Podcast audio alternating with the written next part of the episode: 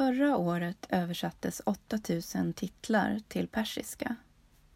Hur ser arbetet med översättningar ut i Iran? Ett land utan upphovsrätt och copyright. Farsad Farbod är översättare och förläggare. På hans förlag har flera översättningar från svenska givits ut i Iran, bland annat Lasse-Maja-böckerna. Hör honom i ett samtal med översättaren Namdar Nasser och litterära agenten Anna-Kajsa Danielsson om hur oberoende förlag hanterar censur, publicering, distribution och ersättning med fokus på barnlitteratur.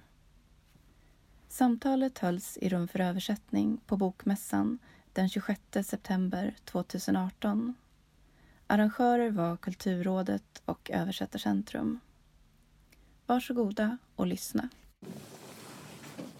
Ja, hej och välkomna till Rum för översättning denna fredag.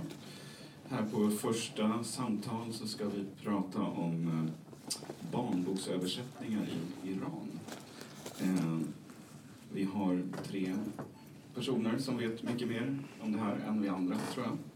Det är dels översättaren Namdar Nasser, sitter till höger där, eller vänster från ert håll. Sen har vi Farsad Farbod från Iran, som är förläggare med mera.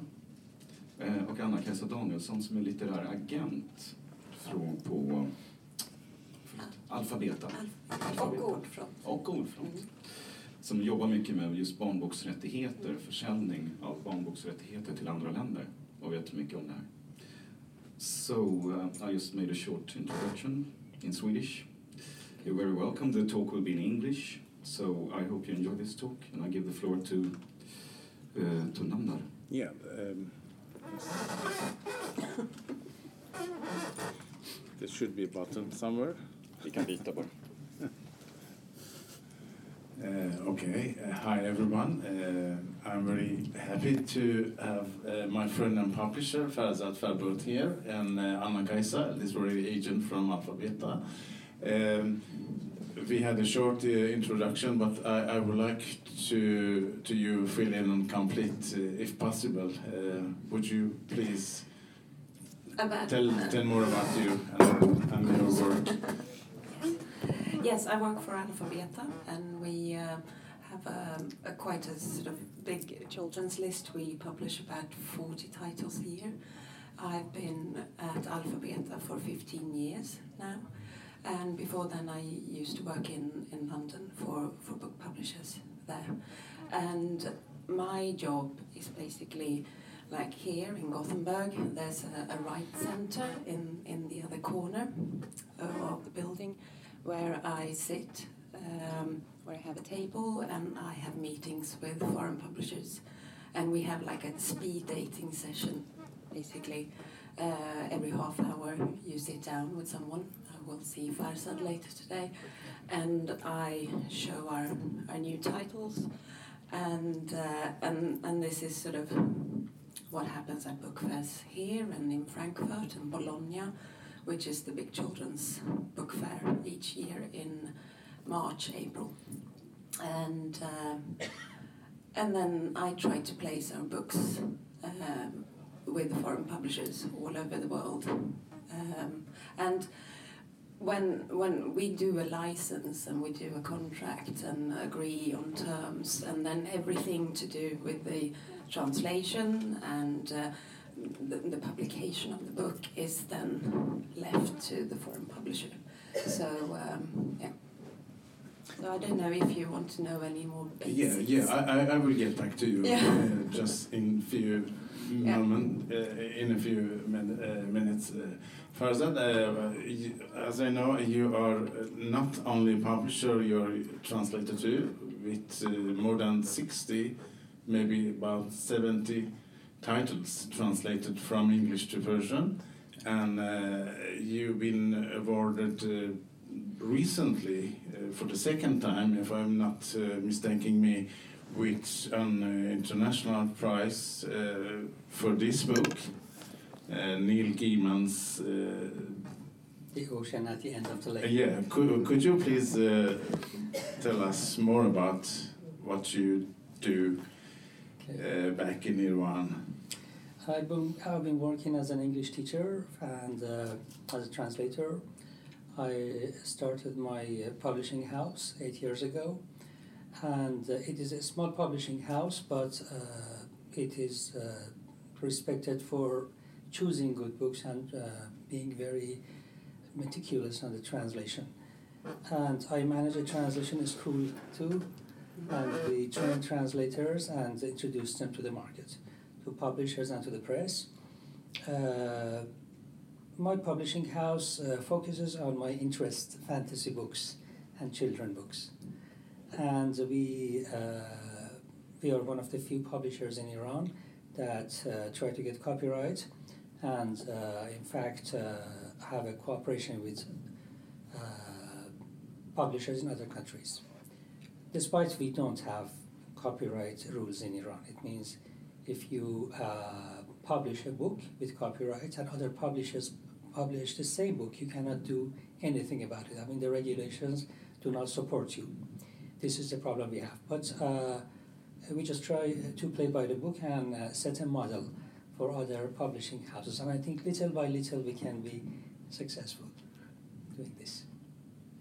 As a translator, uh, I, I have focused on some writers uh, I have translated nine books by Neil Gaiman so far. This one was awarded with uh, Anderson IBBY Award recently, and uh, some books by Philip Pullman and some series for children. And one of my favorites is uh, translating uh, uh, satire books, comedies for children. Yeah, thanks a lot. And um, let's. Uh, this is one of your your books, not translated by you, but uh, if I show it to the to our Swedish audience, uh, uh, could you just see which book it is? Mio, Min Mio, yes, um, and we are focusing now to to work with uh, Swedish titles, and uh, so far uh, there, has been five titles. could you please share them again? Yes. Um, and you see, of course, this is also from um, Bonnier and uh, Lasse Maja. There's five titles from that series uh, in my translation published in Iran. And uh, it, it was quite a sensation when the three of them were published uh, two years ago. Mm-hmm. Uh, could you please uh, tell us about the release uh, you had in Iran and yes. the participating of the Swedish? I think yeah. it was a good experience for Iranian children because uh, even nowadays many uh, authorities in Iran believe that children books should have specific messages for children. Uh, but these kind of books, uh, they have messages, but very hidden messages. I, I think. I mean, uh, when they read these books, the first thing they experience is enjoyment, not just getting messages. So the books became popular in Iran. We published three books, uh, the first three books about three years ago, I think, and these two came out last month, and we are going to continue this uh, series, and I'm very happy that uh, they have been successful in Iran. They are a little bit different with some other books published in Iran because most Iranian publishers try to find their books uh, in Amazon and they just select uh, bestsellers. But here, with uh, Namdar's help, we try to find some good books, useful books for children. Uh, the books that can bring enjoyment to children. I think this is the most important thing. And, uh, of course, we have some other books too. Uh, in near future, we will have a series Dragon Riders. Again, with Bonnier, we have some books by, with Alfabeta. I think they will be successful. Uh, they are about uh, historic and detective puzzles. Uh, and uh, I, I know that children like this kind of books. They try to like, uh, they, they try to solve puzzles and they like to uh, have achievements. And I think these, these books give them achievements. Giving messages to children I think, is over in literature. And uh, maybe this is a problem that comes from the uh, policy and politics. Yeah, Anna-Kajsa, uh, you, as I understand, uh, normally deal with what is considered bigger languages as English, French, Spanish, I guess.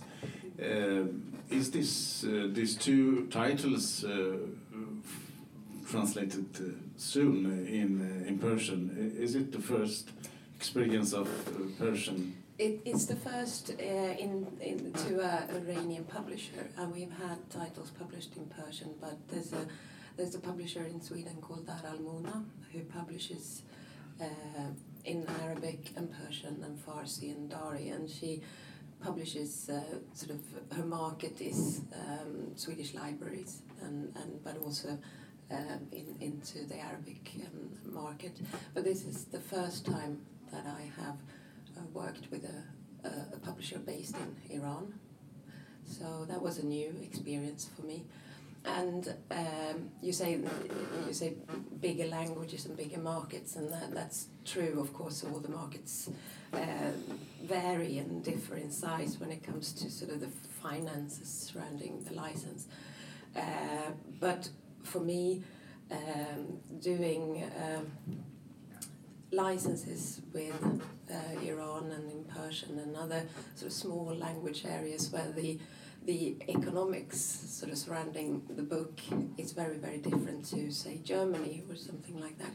Uh, it's it's like a it's a bonus just to see that the books are spread in, in more languages and available, and and authors are very happy about uh, their books being available in in sort of unusual um, uh, languages and, and, areas. So, um, is there anything that you or anybody else in Sweden could do to encourage this kind of cooperation with publishing houses in Iran? I, I think that when it comes to these these language areas, which are, you know, uh, new new markets for us and new territories and, and areas where we don't have that much sort of um, that many contacts. I think the translator is is very is an important um, facilitator of. Uh, I mean, with these, it was it was uh, your um, you were you know the, the the contact in this as a translator, and that happens now and then that you. Um, have a translator that is very enthusiastic about books and and uh, um, establishes contacts with publishers because you know I I don't I can't cover the whole world um, all the time, and and uh, and so to have a relationship with translators is also important to me. Yeah, uh, uh, it's obviously no problems uh, dealing with uh, Swedish uh, agencies and uh, getting the rights. But what problems, what obstacles do you experience in Iran publishing your your books. Um, uh, let me just uh,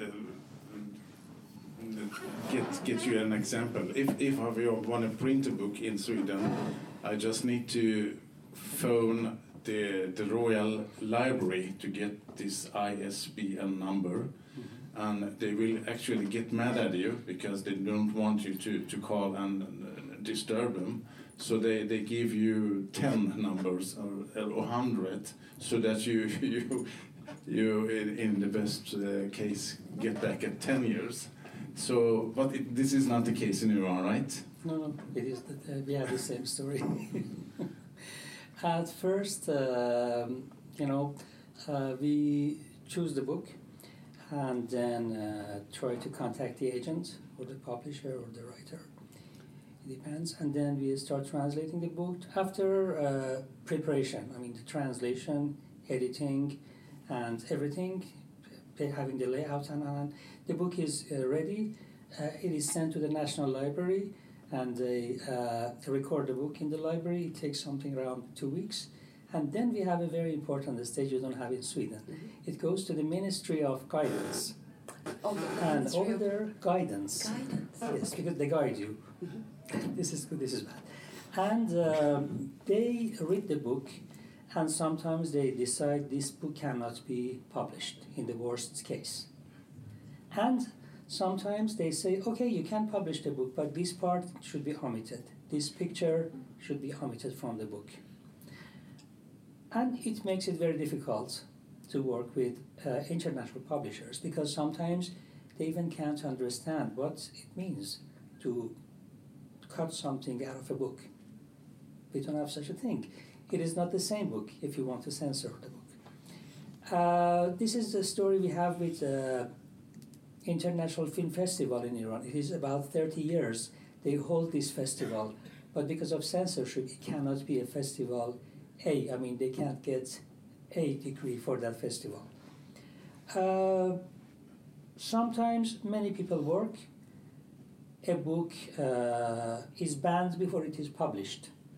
Sometimes a lot of people work, the book is published, and after it is published, it is banned. So, the same story happened to me as a translator. I translated the series by Philip Pullman, his Dark Materials.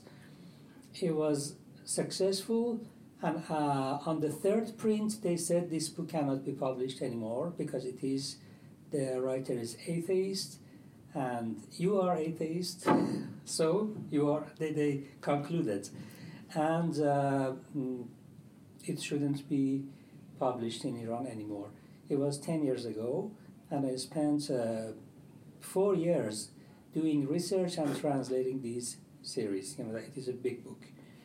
Uh, so those four years disappeared in a moment. Uh, and another problem is the number of uh, copies published in Iran. You know, we have, um, in the best case these days, we have 1,000. And because of the, the recent political and economical problems in Iran, the number of copies reduced to 500, 300 in a country with uh, around 75 million people, you know. Because when you are uh, dealing a lot of problems with your daily routine, books turn into luxury. Uh, that's why, as Anna Kajsa said, economically it is not very profitable to work with Iranian publishers because 1,000 copies sounds like a joke. Yeah, but it's the, the retail price as well, of course, that it's much, much lower. Than Yes, and the retail price is low, especially these days because the uh, real, the, the currency of Iran, is falling down.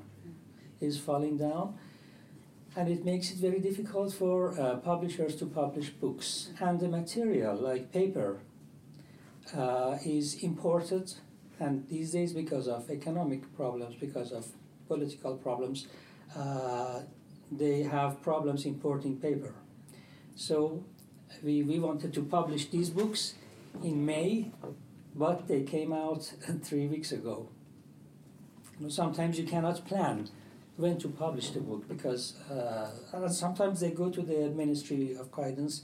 Uh, sometimes you get the permission in a week. Sometimes you get the permission for, for example, something around a, mo- a year. Uh, so it is very difficult to plan uh, publishing books. Uh, and we have international book fair. If, if you think it's necessary, I can talk about the book Yeah, fair in sure, Tehran too. sure. Yeah. Because now we are in the book fair. yeah, of course, of course. Yeah, we have a book fair in Tehran in May. Uh, I think the timing is very bad because at that time uh, schools and universities are closed, so students don't know what they want to get. The first problem. The second problem is um, they it's open to everyone. It is uh, held for ten days, and everyone can go to the fair. So many people go there, and it's like uh, gatherings and partying over there, not just visiting books, and. It turns into a, a big bookstore for people. And of course, it is a chance to visit publishers, uh, your favorite writers, or translators. But the problem is that the policy is wrong because uh, it is like just holding a book fair. The purpose is not very clear because when you have when you hold a book fair, there is a there is an objective. Here I come to Gothenburg. I know that I can visit agents. We can discuss books, get copyrights. Some publishers sell copyrights, but the copyright section in Tehran Book Fair is deserted. You usually don't see many people over there because uh, publishers publish books in Iran without permission. So when you publish without permission, how can you expect other get your books copyright? you know, it's, uh, Father, thank you for that. Uh, we are running out, out of uh, time. Uh, could you just get us, uh, g- give us an example about the censorship we experienced uh, in one of those uh, books mhm. uh, we published three years ago? It was about a, a dog. Yes, yes. Could you just Red lines, uh, red lines are uh, sex, alcoholic drinks, some animals like pigs and dogs, and uh, sex. Did I mention sex? Yeah, Okay. So in, in the, one of Lasse Maja books, we had a picture, and a lady was holding a dog. And they said this dog must be omitted, or the dog must be on the ground, not in her arms. And I said, okay, uh, you don't touch dogs, but even many people Iran have dogs, and they answered, no, no, no. It is uh, like a propaganda for having uh, pets, and uh, it is not permitted due to religious matters. It was very hard to me to call uh, uh, Helena Willis and say, we should omit your dog from the story. So I, I called Namdar and said, would you please do it for me because it's very difficult. I really, I'm ashamed. Uh, she accepted and she said that, okay, I understand that in some countries there are some limits. But sometimes uh, these uh, stories turn into jokes. For example, I remember we were publishing Mary Poppins and in uh, one paragraph, uh, one of the characters, a man, uh, held Mary Poppins' hands, and they said this sentence must be omitted. I said, why? He said, because a man touches her hand, and they're holding hands. And I said, okay, they're holding hands. And he said, we don't know where they are going and what they are going to do after that. I said, okay, you're. But, but with the, imagination? You know. with, with the um, changing things in books, that's, that, that can happen. For me, I had that conversation just two days ago with Emma AdBåge uh, about one of her illustrations that were going to be published for Arabic-speaking Mhm. school children in, in Israel. Uh, we have a picture book where the, the girl, the little girl character, um, her, her trousers are always a little bit sort of low in the back, and you see the little butt crack. So, so they had to sort of airbrush the little thing. But I also had uh, an American publisher having uh, asked Eva Eriksson to change one image in, in a picture book because uh, uh, a boy in, in the story he was left alone uh, at a platform, a train platform, and that did not work in, in America. Whereas, and this shows how we treat uh, illustrations in, in, in um, different countries because in Sweden we, uh, we leave um, a lot for the reader to interpret in, in illustrations. I think uh, as uh, the same as illustrations and text complement each other a lot more Exactly. than in other countries. But with this, the, the, this picture, uh, anyone in Sweden, a parent or a child, would think that, yeah, mum is waiting over there, just outside of the image. Whereas in America, it can't be left to the interpretation of the reader. It has to be there. You can't have a child alone on a train platform. Mm. So I think it's, I love these um, examples of, of how we read books and yeah. Uh, yes. Uh, do we have uh, time for just one question? If there is anyone in the audience uh, want to ask any question? I'm afraid not. Uh, you have not. Okay, then uh, then we, we, we have to wrap it up. Uh, there are of course much more to talk about, and uh, but we don't have the time, obviously. And I thank you, Farzad, Anna Kajsa, and the audience being here and listening to, to you. Thanks a lot. Thank you. Thank you for coming.